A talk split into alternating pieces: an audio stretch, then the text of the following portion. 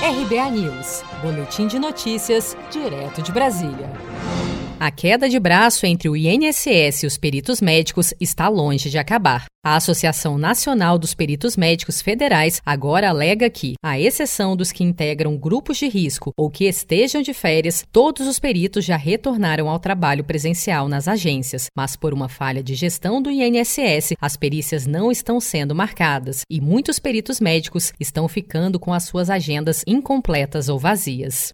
Do outro lado, a Secretaria Especial de Previdência e Trabalho e o INSS informaram em nota conjunta na última sexta-feira que dos 1.130 peritos médicos federais que deveriam ter retornado ao atendimento presencial, apenas 808 compareceram em 248 agências em todo o país. Em entrevista à TV Record, o presidente do INSS, Leonardo Rolim, destacou que os segurados que dependem de perícia têm a opção de solicitar a antecipação do benefício enquanto o atendimento não é normalizado. É, hoje, em relação à capacidade de atendimento, das agências como um todo, nós temos hoje disponibilizado 70% da capacidade de atendimento normal do INSS. E em relação à perícia, 60%. Ao longo dos próximos dias, iremos abrir mais agências e liberar mais consultórios de perícia. Agora, lembrando que as pessoas, nesse momento, elas podem optar a fazer a perícia para receber o, o benefício, né, no caso, auxílio-doença, ou pedir uma antecipação.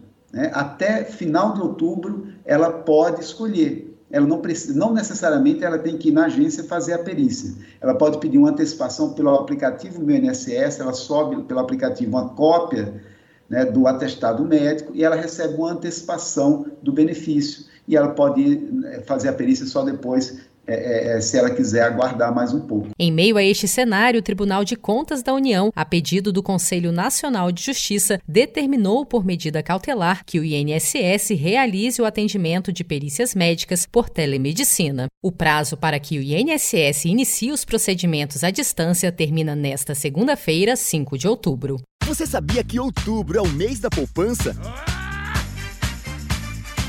E o Cicred celebra esse mês especial com um sorteio de meio milhão de reais da promoção Poupar e Ganhar Sem Parar. A cada 100 reais depositados, você recebe um número da sorte para concorrer. Procure sua agência e participe. Com produção de Felipe Andrade, de Brasília, Daniele Vaz.